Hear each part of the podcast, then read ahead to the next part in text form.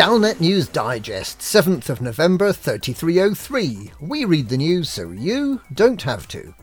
In this week's news, Space Loach, heresy condemned. INRA cock-ups uncovered. Round the moon attempt blows up, but keeps going.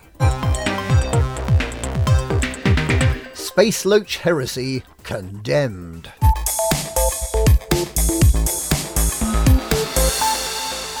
Is there life after death? Commanders know the answer. Should we, by any chance, be killed, then, by the grace of Randomius Factorum, we come back to life in the last starport we docked at. But space loach wielding, cowboy hat wearing, iconoclast Sandro Sammarco is challenging that reality saying that commanders may start their next life in the closest available starport to the place they died. If this were true, which it is not, this bizarre heathen idea would mean that commanders who have raced across the bubble only to get ganked as they are just about to dock would be resurrected in the station they failed to reach. Sammarco who some suspect of being in league with the devil and Nike after losing a substantial portion of his body weight through an unholy activity described as walking, however conceded that if there is no suitable starport in the system of death, then the process of bodily regeneration will take place according to the accepted practice of the last docked station. So the souls of dead explorers will still be able to return across the galaxy to the last station they left 18 months ago.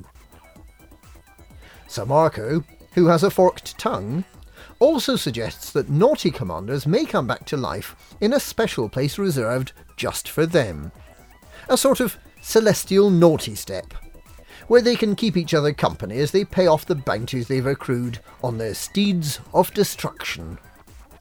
The Pilots Federation has of course denied this heresy, assuring commanders that Sammarco speaks with no authority whatever. And the Mad Monks of Van Maanen Star have threatened to burn all copies of his book, which they'll do when he gets around to writing one. INRA cock-ups uncovered. Two more bases belonging to the defunct military scientific organisation, the INRA, or INRA, have been discovered, shedding further light on the incompetence that may have been the cause of their downfall. The INRA is known to have been working on 12 research projects.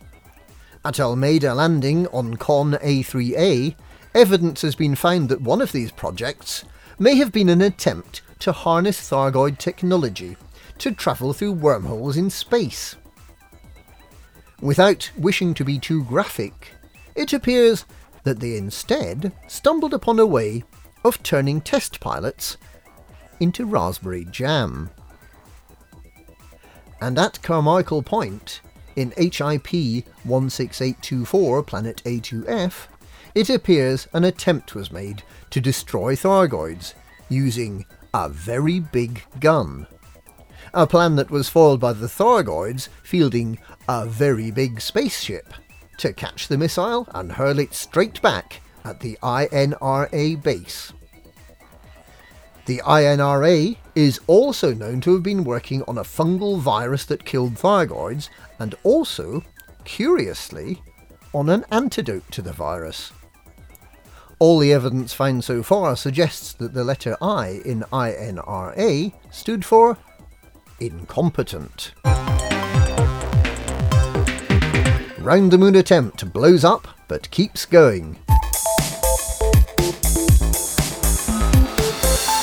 Commander Alec Turner, buckyballer and SRV enthusiast, is reported to still be making good progress on his round the planet marathon after his SRV was destroyed yesterday. Turner took the precaution of packing a spare SRV, which he's now using. Having completed day five of the marathon, he believes he's still on track to complete the circumnavigation of Pleione 3a, a tiny planet with a 170 kilometre radius and a circumference of a little over 1,000 kilometres, on Thursday evening.